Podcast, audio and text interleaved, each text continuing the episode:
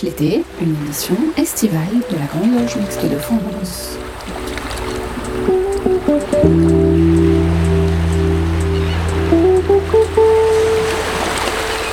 Bonjour à tous, bienvenue dans cette 94e édition de Pierre de Touche, l'émission hebdomadaire de la Grande Loge Mixte de France. Alors comme vous le savez, Pierre de Touche a pris depuis quelques semaines ses quartiers d'été. Renouer avec l'universel, c'est ainsi que nous avons choisi d'intituler cette émission avec l'universalisme comme fil conducteur. Alors vous écoutez Pierre de Touche l'été et nous sommes ensemble pour une heure. Alors dans le cadre de sa chronique Histoire de franc-maçon, Sylvie Licasion s'intéresse aujourd'hui à Honoré de Balzac. L'écrivain n'était pas lui-même franc-maçon et pourtant, et si, Écoutons ce que nous en dit Sylvie Blicasion. Il s'agit d'une rediffusion d'une chronique de l'émission 81. Honoré de Balzac et pourquoi pas un franc-maçon Son grand-père était franc-maçon, son père était franc-maçon, le père de sa mère était franc-maçon, son frère était franc-maçon. Tous sont mentionnés dans les archives du Grand Orient de France, mais d'Honoré de Balzac, rien, nada, aucune preuve, aucune archive maçonnique n'évoque son nom, ou plus précisément son prénom. Alors, Honoré de Balzac était-il franc-maçon ou simplement entouré de beaucoup de francs-maçons? Une autre énigme. Ce portrait de Balzac dessiné par Bertal, c'est un illustrateur, caricaturiste et graveur français, et aussi un passionné de photographie. Il est l'un de ses proches amis et à l'époque, la photographie vient tout juste d'être inventée. Bertal l'a dessinée d'après un daguerré au type, entendait une photographie selon le procédé de Daguerre.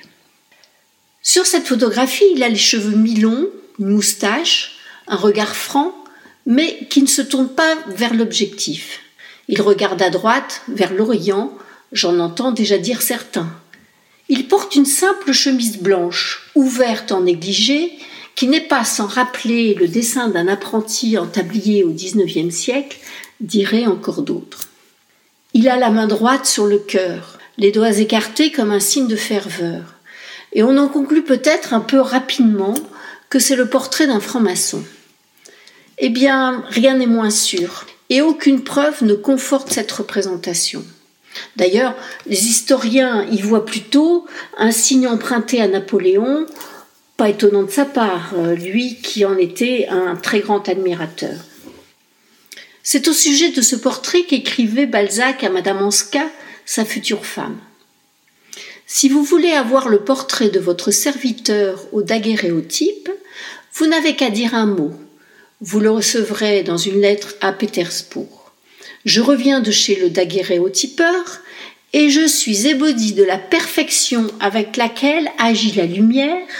Ce qui est admirable, c'est la vérité, la précision. Balzac est émerveillé par cette nouvelle science, la photographie. Mais il ne dit pas un mot sur la posture originale et la lumière dont il parle a peu de chance d'être en rapport avec la franc-maçonnerie. Le père de Balzac, Bernard François Balzac, était franc-maçon. En 1809, il est marqué comme Rose-Croix vérificateur de la loge de la Parfaite Union de Tours. Et en 1812, il est associé libre des Amis réunis au même Orient. Le père de sa mère, Claude Louis Salambier, était lui aussi franc-maçon. Il était membre de la loge et du chapitre de l'Océan français à l'Orient de Paris. Il est reçu officier du Grand Orient de France le 24 septembre 1802 et il est réélu en qualité de premier surveillant du Grand Chapitre général le 24 juin 1813. Et enfin, Henri-François Balzac, le propre frère d'Honoré de Balzac, était lui aussi franc-maçon. Il est reçu par la loge L'Amitié à l'Orient de Saint-Denis et il est l'ami d'Amédée Bédier, le maire de Saint-Denis affilié à la même loge. Comme on le voit, chez les Balzac, la franc-maçonnerie est une tradition, je dirais même c'est une institution. Lorsqu'il voit le jour le 20 mai 1799 à Tours, Balzac se trouve déjà être un fils et petit-fils de francs-maçons. Honoré Balsa était son vrai nom, mais son père prit le nom de Balzac car il prétendait être la souche de la maison Balzac, d'où venait collatéralement la grande famille aristocratique d'Entragues. Honoré y rajouta la particule noble pour devenir finalement Honoré de Balzac. Ce n'est que très banal à l'époque de la Restauration. Son père, donc, est un disciple des encyclopédistes, un ami des Lumières et du progrès, il était pris de liberté, mais partisan de l'ordre. Madame Balzac, elle, est imprégnée d'idées mystiques. Elle lisait les œuvres de Swedenborg, Böhme et Saint-Martin, des philosophes rattachés au courant illuministe qui l'a plongée dans les arcanes de la théosophie. Voilà dans quelle atmosphère a grandi Honoré. Placé en nourrice dès sa naissance, puis dans un pensionnat oratorien, il s'est toujours senti délaissé par ses parents et il se réfugie dans une lecture effrénée. Il fait des études de droit sans conviction, mais ce qui lui plaît, c'est écrire et d'écrire. Il devient le maître incontestable du roman du XIXe siècle et le virtuose du réalisme. Résultat, 30 ans plus tard, il a écrit plus de 90 romans et bien d'autres nouvelles, sans compter l'iceberg des inachevés. Son œuvre prend le nom de comédie humaine, car sa grande passion, c'est de décrire l'homme dans sa société. De l'aristocrate au sans-abri, du grand bourgeois au petit commerçant, du politique au spéculateur, de l'avocat au médecin, son œuvre est une véritable encyclopédie sociale. Sa vie d'ailleurs l'est aussi. Il a multiplié déménagements, faillites, dettes, spéculations ruineuses, multiples aventures amoureuses, fausses identités, séjours dans des châteaux. Il a fréquenté tous les milieux sociaux. Son œuvre est indissociable de sa vie. C'est un original qui porte des bagues à tous les doigts, une canne à pommeau d'or, il a une loge à l'opéra, il brille d'argent, de gloire et de femme. Ses romans sont balsaciens, mais sa vie est hédoniste. Sa vie est à l'image de ces romans qu'il regroupe dans une comédie humaine où la franc-maçonnerie y prend une certaine place. C'est ce que nous verrons dans notre prochaine chronique. L'essayiste Laurent Kupferman, que nous avons déjà accueilli dans cette émission à l'occasion d'un débat, a souvent écrit sur la République. On connaît également son action déterminante en faveur de la panthéonisation de Joséphine Becker. Mais il écrit aussi de nombreux ouvrages sur la franc-maçonnerie. C'est ce dont Stéphanie Martin a souhaité nous faire part ce dimanche matin avec Rassembler, une voix vers soi et vers les autres, un ouvrage sur le sens de la franc-maçonnerie euh, à l'ère du Covid. Bonjour à tous. Rassembler la franc-maçonnerie, une voie vers soi et vers les autres, de Laurent Kupferman aux éditions d'Hervy. Il n'y a pas qu'une seule raison pour les francs-maçons de se rassembler. Il y en a plusieurs et elles sont innombrables dans le temps. C'est un peu ce que nous dit Laurent Kupferman dans son ouvrage Rassembler, la franc-maçonnerie une voie vers soi et vers les autres, qu'il consacre en grande partie à l'histoire de la franc-maçonnerie et à ceux qui l'ont faite. Laurent Kupferman tente ici d'éclairer tous ceux qui souhaitent découvrir cette société initiatique, mais aussi ceux qui y cheminent depuis leur initiation. On y apprend beaucoup. On y découvre ou redécouvre ce qu'est cette société, ce que euh, les grands personnages y ont fait, comment elle se pratique, quelle est son histoire, en quoi elle est unique? Tout d'abord, pour lui, rassembler, c'est unir des hommes et des femmes, croyants ou non croyants, appartenant à des religions minoritaires, agnostiques, ou athées, homosexuels ou transgenres, chacun dans son individualité est respecté, même s'il ne se fut pas toujours le cas depuis les origines de la franc-maçonnerie dite spéculative. En effet, elle n'a accueilli que très progressivement tous les citoyens depuis le XVIIIe siècle, où l'on pouvait y voir une aristocratie et une bourgeoisie savante.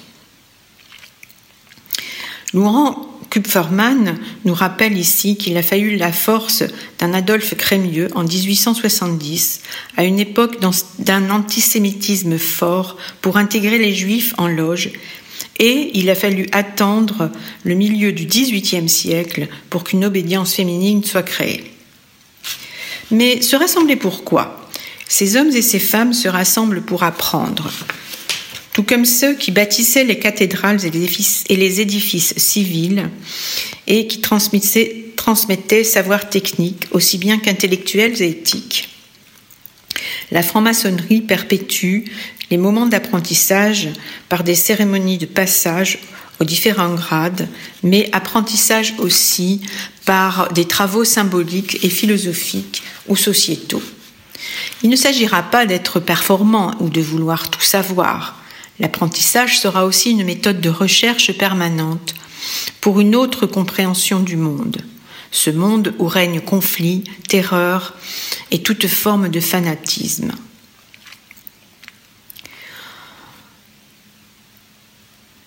On y apportera une vision humaniste, dénuée de tout affranchissement pour un monde meilleur. C'est pourquoi rassembler, c'est aussi lutter contre tout dogmatisme. Laurent Kupferman cite ici Voltaire, qui en fait un exemple, grand personnage de la franc-maçonnerie, qui marqua fortement cette ambition. Initié dans la loge du célèbre Helvétius, franc-maçon qui défendit pendant toute sa vie l'émancipation des êtres humains, Voltaire donc y affirmera ainsi sa croyance en l'être humain, dénonçant les fanatismes religieux de son époque et toute forme d'intolérance. Dans cette même loge, se réuniront des savantes comme Montgolfier, Lavoisier, Guillotin, Franklin, tous partageant leur savoir pour une société de progrès. Mais comme tous ne parlent pas le même langage, ne partagent pas la même culture, ils réussiront à partager un langage commun. C'est aussi cela rassembler. Unique, la méthode maçonnique consistera donc à l'écoute avant de parler, à se comprendre à l'aide d'outils et de symboles dans le respect des autres et de soi-même, les uns revendiquant une profonde spiritualité, d'autres étant plus rationalistes.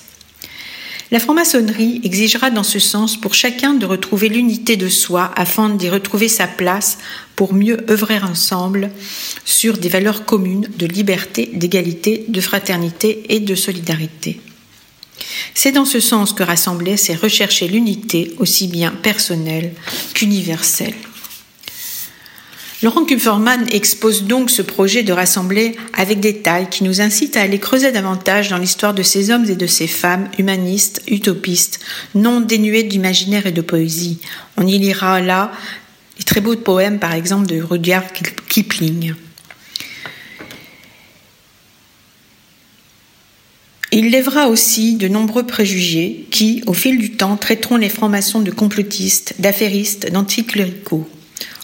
On y regrettera quand même la très faible part consacrée à la franc-maçonnerie féminine et à la question de la mixité.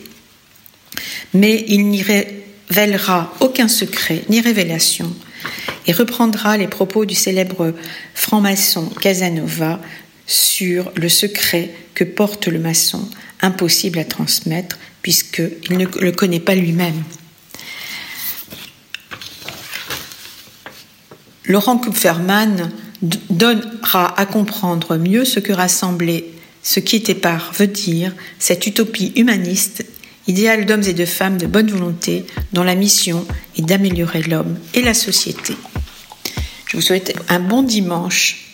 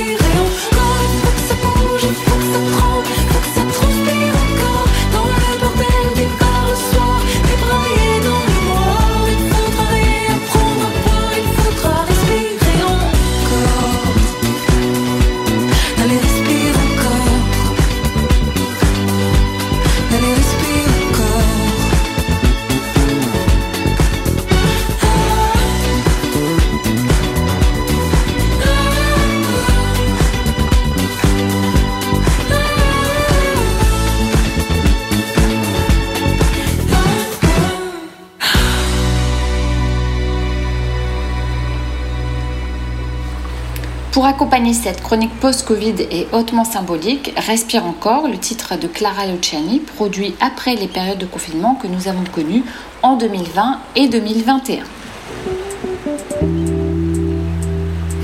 Place maintenant au deuxième opus de la série à deux voix de Mifanoé Thomas et Michel Baron, une série consacrée à Roselyne Chapelle, ce lieu ô combien symbolique pour nombre de francs-maçons, qui comprend un pilier de l'apprenti et un pilier du maître, ainsi que d'autres sculptures aussi bien celtiques que chrétiennes.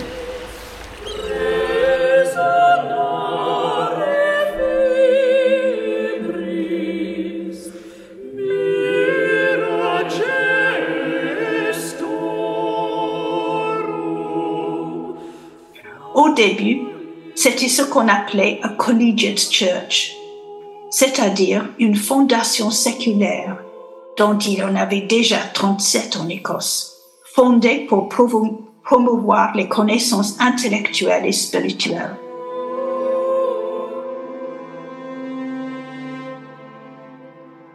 Ce William Sinclair était un homme riche et puissant.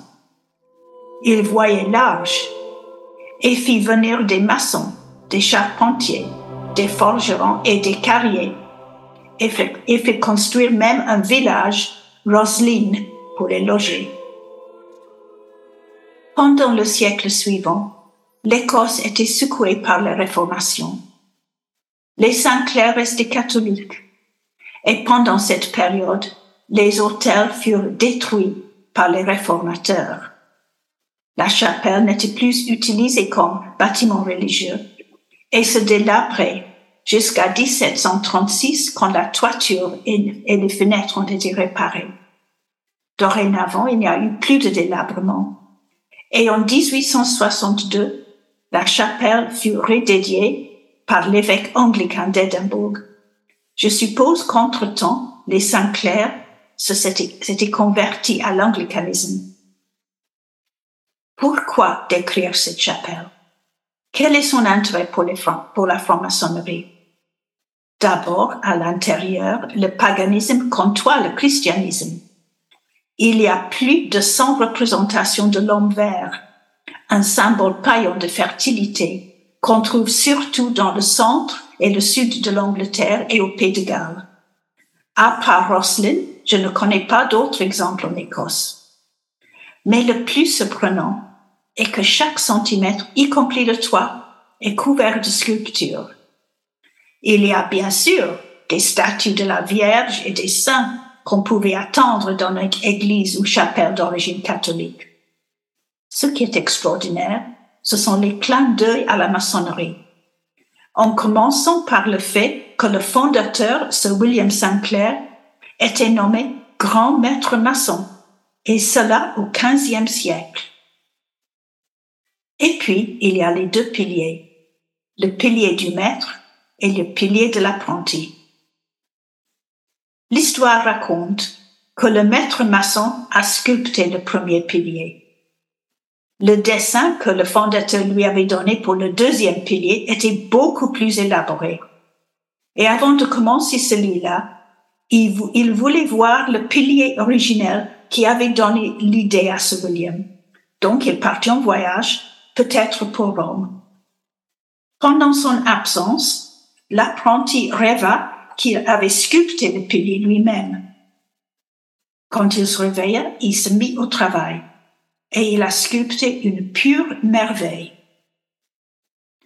À son retour bien plus tard, le maître maçon, au lieu de féliciter son apprenti, est devenu fou, furieux de jalousie.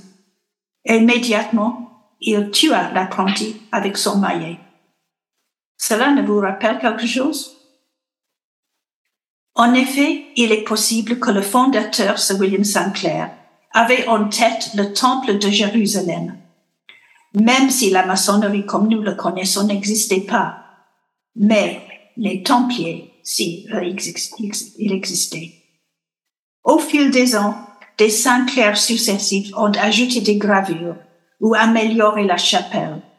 Et nous savons que depuis la fondation des premières loges indépendantes en Écosse, les Sinclair, les mâles bien sûr, ont été liés avec la franc-maçonnerie écossaise comme grand maître maçon héréditaire.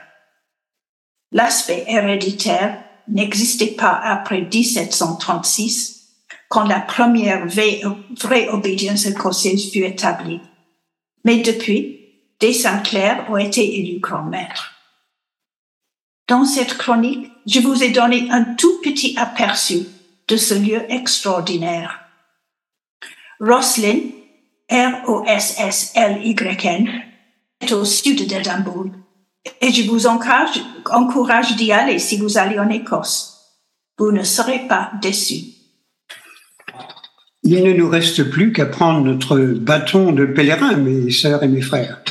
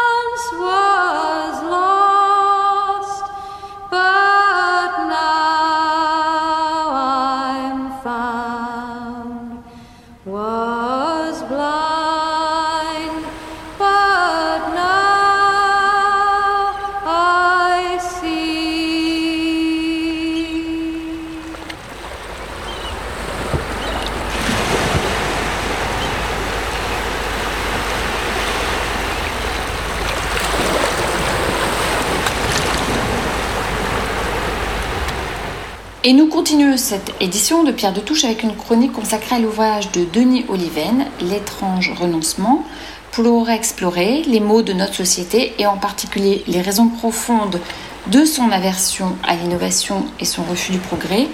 Écoutons Pierre Yann pour cette rubrique sur le monde qui vient, une chronique diffusée lors de la 67e édition de notre émission.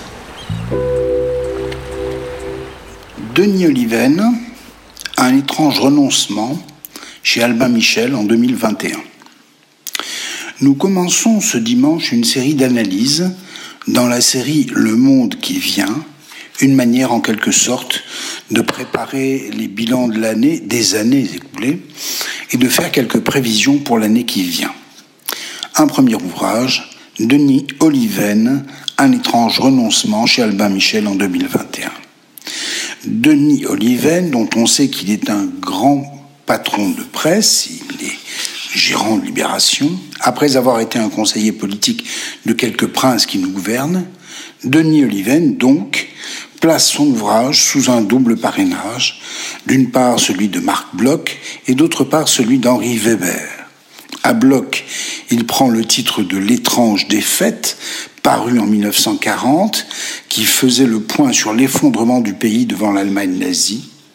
À Weber, je cite, pour qui le mot camarade fut inventé, il dédicace l'ouvrage, vraisemblablement pour lui donner l'acuité intellectuelle de Weber, dont j'ai déjà dit ici le bien que j'en pensais. Et puis, après quelques réflexions et hésitations de jeunesse, Weber fut un remarquable social-démocrate, Oliven aussi. L'ouvrage d'Oliven se situe dans la veine de ces essais critiques qui, pour le bien de tous et de toutes, se mettent à regarder avec insolence les différents clichés dont se couvre la pensée contemporaine, qu'il s'agisse de la religion écologiste ou de la mode woke. Je vais me faire ici quelques ennemis, cependant Histoire d'exciter un peu votre curiosité, je pense qu'Oliven, comme couturier, dont nous parlerons bientôt, se place sous l'autorité de Georges Bataille, qui, l'un des tout premiers, analysait les totalitarismes, en particulier le communisme soviétique, comme des religions séculaires. Nous y voilà. Oliven se revendique du progrès, qui fait qu'aujourd'hui est mieux qu'hier, mais moins bien que demain, et défend la croissance à un moment où son pays, la France, régresse aujourd'hui au niveau de 1800, j'ai bien dit 1800, le début du 19e. Le constat est sévère. Depuis dix ans, dit-il, la croissance française est, je cite, en panne sèche. Mais l'état d'esprit d'une large partie des progressistes, dit Oliven, qui reconnaît son camp, s'est détourné de ses propres valeurs valorisant la frugalité plutôt que la croissance. Chacun, chacune aura reconnu le discours de la jeune Greta Thunberg et de ses séides. Une, je cite Oliven, une nouvelle gauche américaine développe à la fois une culture woke et un puritanisme sans Dieu, quitte à excommunier les coupables de la pollution dans une vision apocalyptique du monde. Les plus anciens reconnaîtront ici, sous d'autres oripeaux, le retour des sorcières de Salem d'Arthur Miller, ouvrage remarquable. Là où la génération précédente, je le dis sans vergogne, la mienne, jouissait sans entrave, l'écologisme thunbergien veut stopper la croissance et donc refuser l'innovation technique en marquant son hostilité au travail je cite, de l'avenir, faisons table rase. Passer du combat contre la pollution à la promesse apocalyptique du réchauffement climatique, l'écologie politique renverse la vapeur. En effet, ce courant de gauche qui nie le développement et l'innovation renoue de fait avec l'idéologie réactionnaire du refus du progrès. Ici, au lieu de l'insulte ou de l'anathème, Oliven argumente. Non, dit-il, l'apocalypse n'est pas pour demain. À condition d'investir dans la recherche, dans le développement, Olivier soutient que la technologie a toujours répondu à la rareté des ressources pour ne pas renoncer à la croissance. La croissance, dit-il, se poursuivra sans détériorer l'environnement. Il en veut pour preuve, quel scandale, le nucléaire, bien moins négatif que l'éolien ou le charbon pour l'environnement, comme on le voit en Allemagne.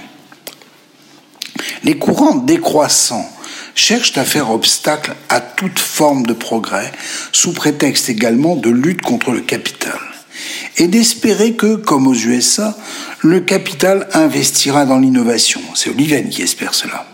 Une autre motivation tenaille Oliven, le refus de la croissance, en vogue chez certains écologistes, ce qui met à mal plusieurs valeurs de la gauche.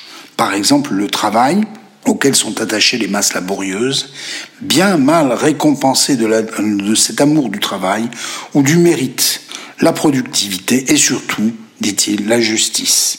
C'est bien le peuple, dit-il, qui fait les frais de l'affaiblissement de la croissance. Voyez donc les gilets jaunes. Après ce constat très critique des courants de gauche, sa famille, qui, dit-il, s'avère incapable de renouer avec le progrès pour tous et toutes, Oliven esquisse malgré tout quelques perspectives, à la fois pour défendre la planète, à laquelle on l'aura compris il reste attaché, et la population française, qu'il persiste à défendre malgré les abandons des différents courants de gauche, écologistes, insoumis ou socialistes, si durablement divisés. Première piste ainsi, l'environnement. Oliven défend un plan de reforestation massive en France et dans le monde, permettant aux arbres plantés d'absorber les excédents de CO2, ce qu'ils font très bien. Outre l'argumentation des centrales nucléaires, dont j'ai déjà parlé, moins nocive, il propose la modernisation des centrales à charbon chinoises pour, là encore, faire baisser le CO2. Deuxième piste, à partir d'une organisation mondiale de l'environnement à créer, il envisage l'électrification mondiale des voitures avec le même objectif. Troisième piste, construire en France un véritable incubateur national de l'innovation à même de capter des capitaux via une fiscalité bien plus légère, par exemple, pour des fondations. Quatrième piste, renforcer le système scolaire, capable de favoriser l'ascenseur social en panne, en appuyant considérablement le corps enseignant en luttant contre les discriminations, euh, en appuyant le corps enseignant, dit-il, en l'augmentant de façon très significative, comme par exemple au Portugal ou en Finlande. Cinquième piste, réenchanter le travail auquel sont attachées les catégories populaires. La baisse du chômage est d'ici essentielle. On le voit, si le désir de Denis Oliven est de construire un pays rassemblé, il a conscience des difficultés en cette veille d'élection présidentielle. Mais il ne renonce en rien. L'avantage de ce type d'ouvrage est qu'ils sont un remarquable poil à gratter d'un anticonformisme salutaire qui aide à penser. Pour cela, l'étrange renoncement mérite d'être lu et relu. Bon dimanche.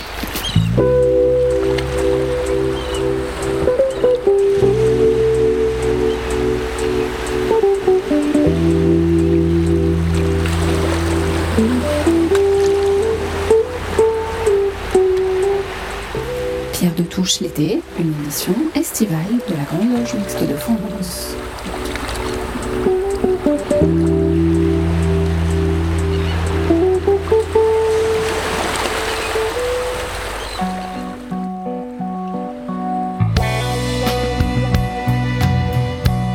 Et puis euh, maintenant, la rediffusion d'un coup de cœur littéraire de Françoise Lacou, consacré à Cynthia Fleury, la philosophe et psychanalyste, et à son dernier ouvrage, Sigil amer, qui est un essai sur le ressentiment, ce poison mental individuel et collectif. L'auteur étudie avec des perspectives psychanalytiques, philosophiques, historiques et trace un chemin pour le surmonter. Merci à Gilles Solière qui prête sa voix pour cette chronique.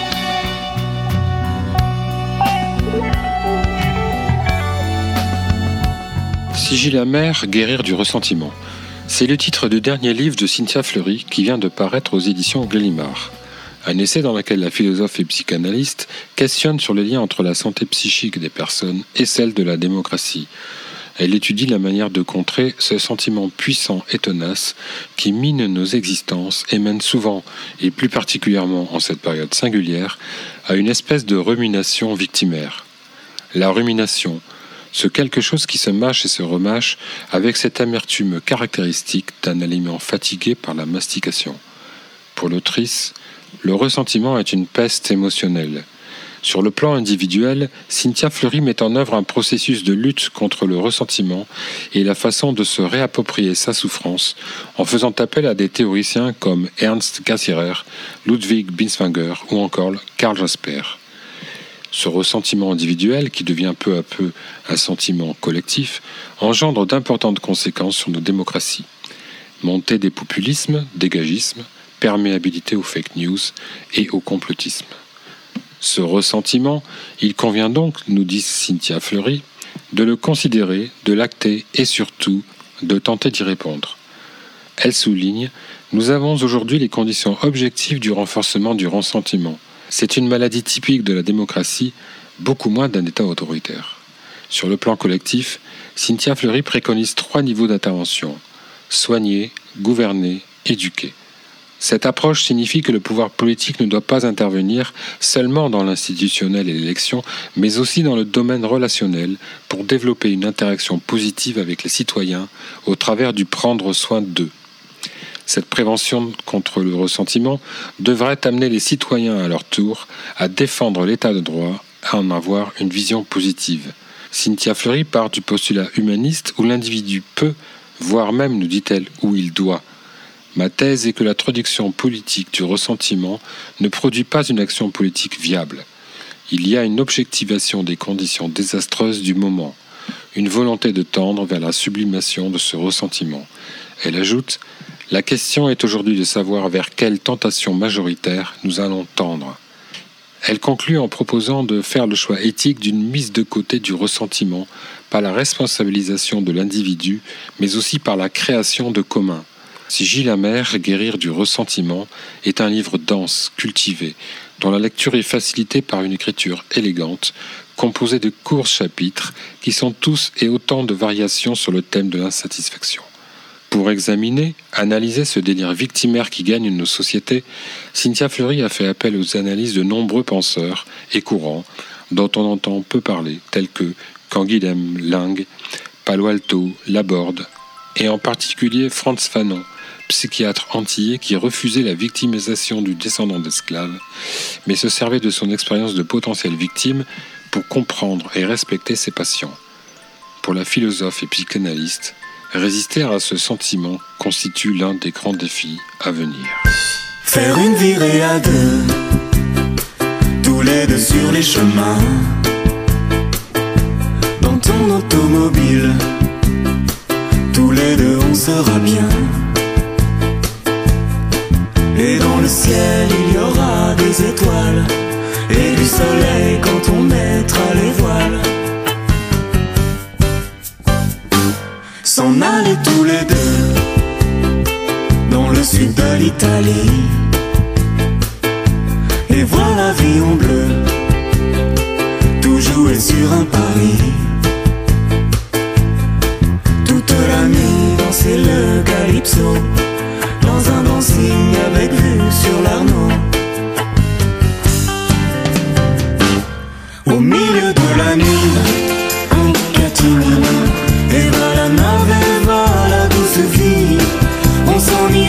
toute la vie danser le calypso en Italie.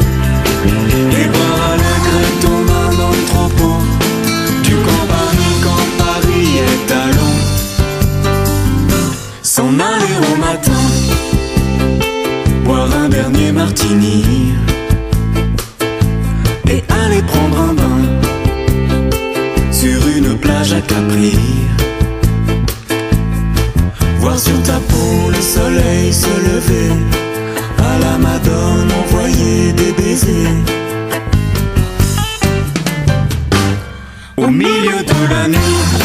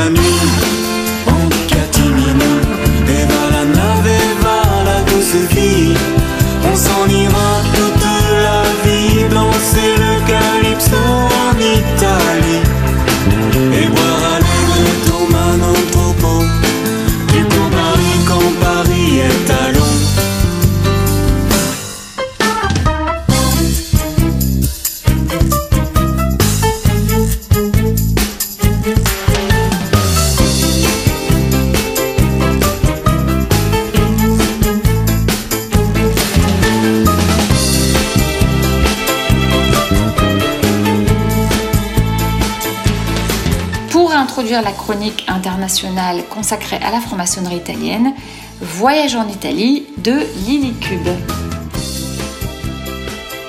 En effet, cette semaine, notre chroniqueur William Bress s'intéresse à la franc-maçonnerie en Italie, une chronique qui sera suivie par Via Conme du chanteur italien Paolo Conte.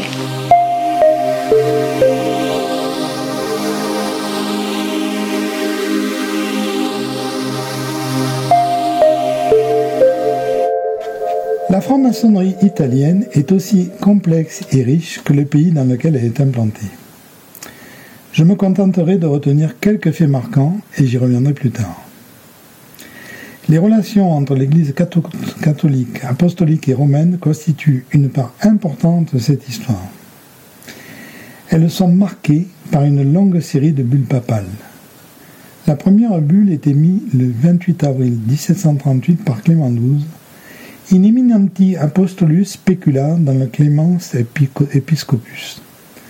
Le réquisitoire définitif de la curie relève alors deux traits principaux de la franc-maçonnerie le multiconfessionnalisme des loges et le fait que ces adeptes y prononcent un serment d'allégeance au secret et d'entraide qui, selon le texte, ne peut être que suspect.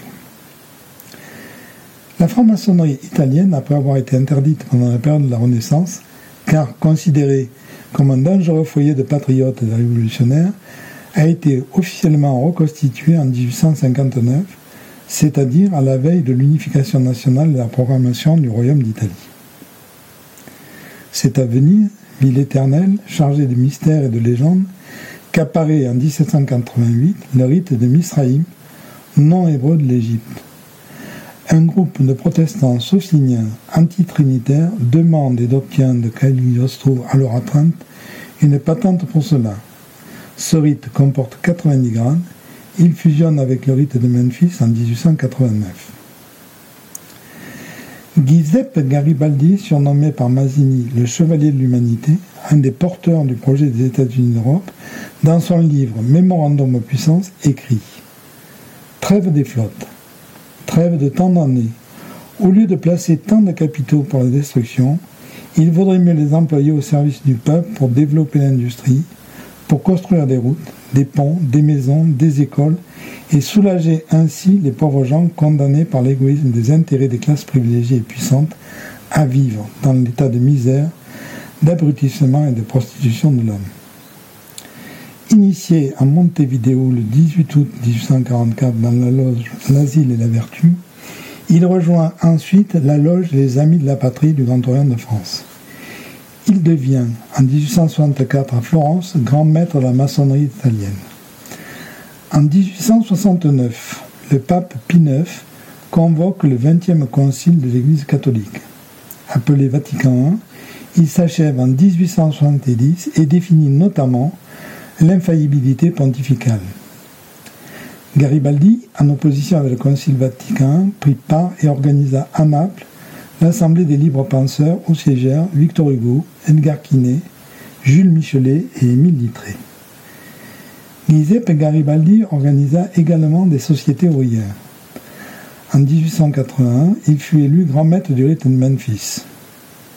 Le pape Pie IX prohibe la franc-maçonnerie au travers du texte Qui pluribus. Entre 1854 et 1873, quatre encycliques et une bulle antimaçonnique sont publiées par Pie IX, dont Quic Pluribus en 1846 et Quanta Cura en 1864. Son successeur, le pape Léon XIII, signera de 1882 à 1902 huit encycliques condamnant la franc-maçonnerie. L'une d'elles est Humanus Genus, une lettre écrite en 1884 d'une trentaine de pages adressée aux évêques condamnant le relativisme philosophique et moral de la franc-maçonnerie. À la charnière des 19e et 20e siècles, la maçonnerie italienne a une tendance politique démocratique, progressiste et républicaine. Elle s'identifie comme association légitimiste à l'État unitaire, construit après les guerres d'indépendance du Risorgimento. Elle défend l'État unitaire contre les attaques de l'Église catholique et de tous les détracteurs. Giuseppe Manzini a joué un rôle clé dans l'histoire de l'Italie. Proche des francs-maçons, il décrit dans Les Devoirs de l'homme, somme de sa pensée publiée en 1860, L'association doit être publique. Les associations secrètes, des armes de guerre légitimes où il n'y a ni patrie ni liberté, sont illégales et elles peuvent être retirées du pays lorsque la liberté est un droit reconnu, lorsque le pays protège le développement et l'inviolabilité de la pensée. Si l'association doit ouvrir la voie au progrès, elle doit être soumise à l'examen et au jugement de tout le monde.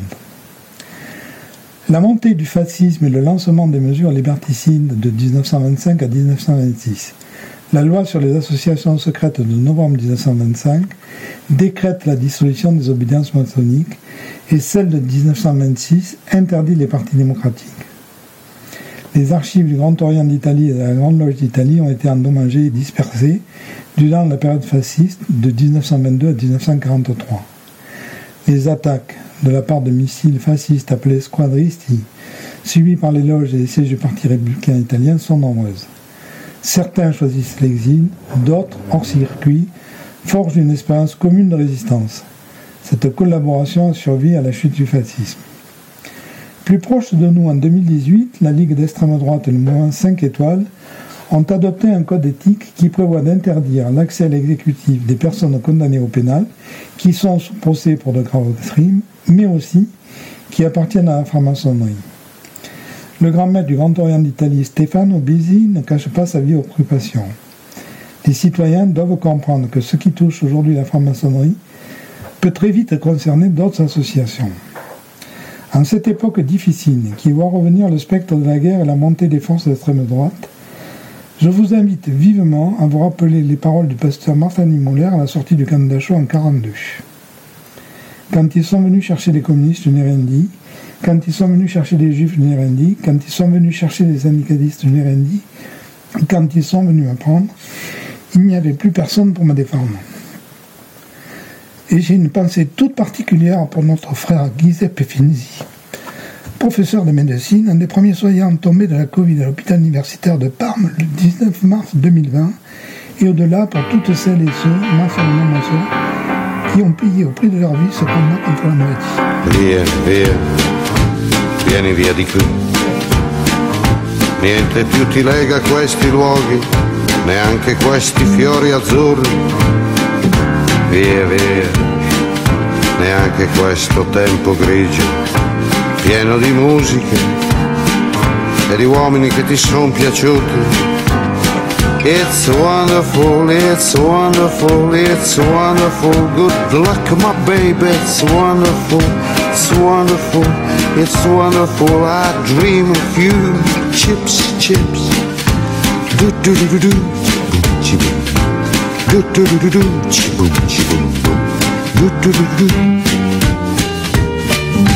Via, via, vieni via con me. Entra in questo amore buio, non perderti per niente al mondo. Via via, non perderti per niente al mondo. Lo spettacolo d'arte varia di uno innamorato di te. It's wonderful, that's wonderful, that's wonderful. Good luck, my baby, it's wonderful, that's wonderful, it's wonderful. I dream of you chips, chips. Do do do do do, chip chip. Do do do do do, chip chip do do do do.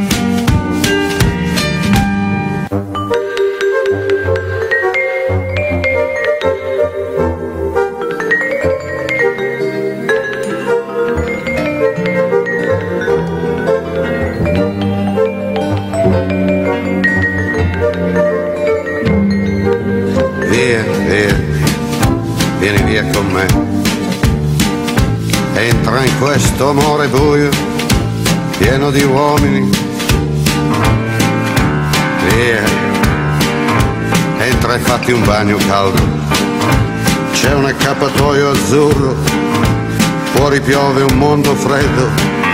That's wonderful, that's wonderful, that's wonderful. Good luck, my baby, that's wonderful, it's wonderful, that's wonderful. I dream of you. Chips, chips, chips. Do do do do do, chi boom, chi boom. Do do do do do, chi boom, chi boom boom. Do do do do do. Pierre de Touche. Place maintenant à la chronique La République vue par Claire Donzel. Notre chroniqueuse revient sur l'utilisation de plus en plus répandue des couteaux dans les crimes et délits. Coupable, c'est le titre de cette chronique qui porte aussi et surtout sur la question de la liberté. Coupable. Vous aurez remarqué, comme moi, la prégnance désormais de l'utilisation des couteaux dans les rixes et règlements de compte, les féminicides et les agressions terroristes. Elle a 19 ans. Lui, il en a 20. Il la poignarde avec un couteau de cuisine. Il a écrit, il y a 33 ans, un roman qui a déplu à certains. Il le défigure et tente de l'assassiner à l'aide d'un couteau, lui aussi. Quoi de commun entre ces deux événements tragiques et pourtant bien différents, mais qui me concernent tous les deux, en dehors du mode opératoire? La liberté. L'un considère que la liberté de sa petite amie est une atteinte à sa virilité maladive. Mais toute virilité exacerbée n'est-elle pas maladive?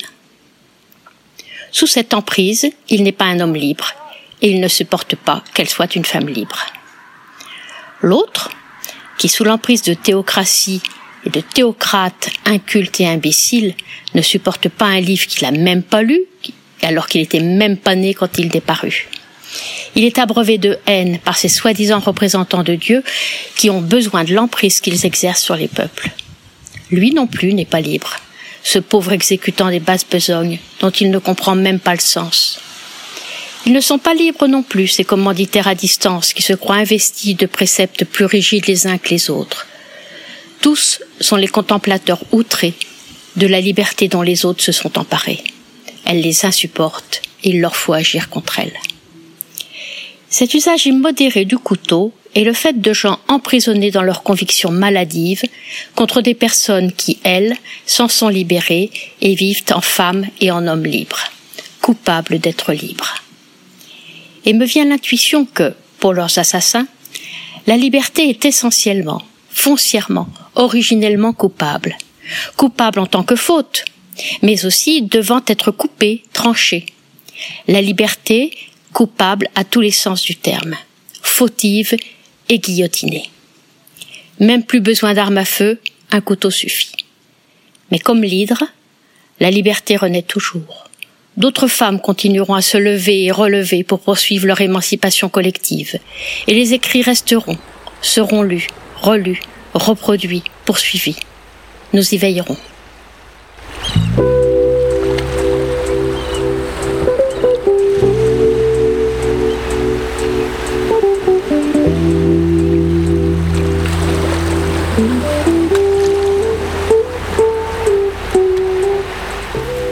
Touche l'été, une édition estivale de la Grande Loge Mixte de France.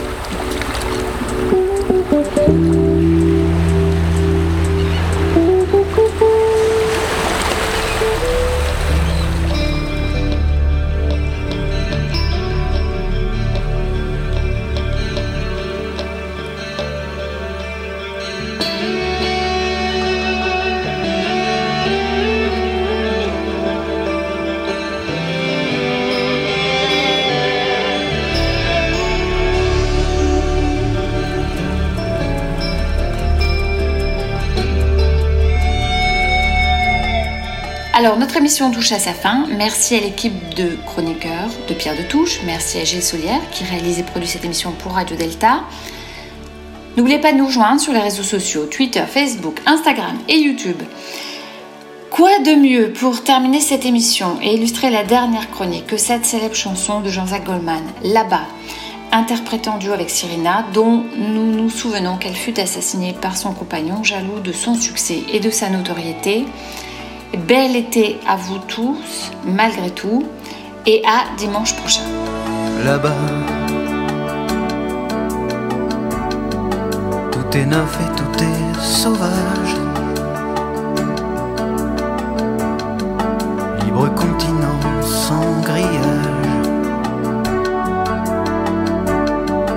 Ici nos rêves sont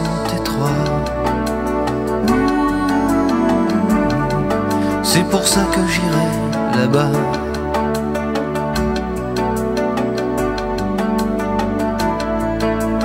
Là-bas. Faut du cœur, il faut du courage. Mais tout est possible à mon âge. Si tu as la force et la foi. L'or est à portée de tes doigts. Hmm. C'est pour ça que j'ai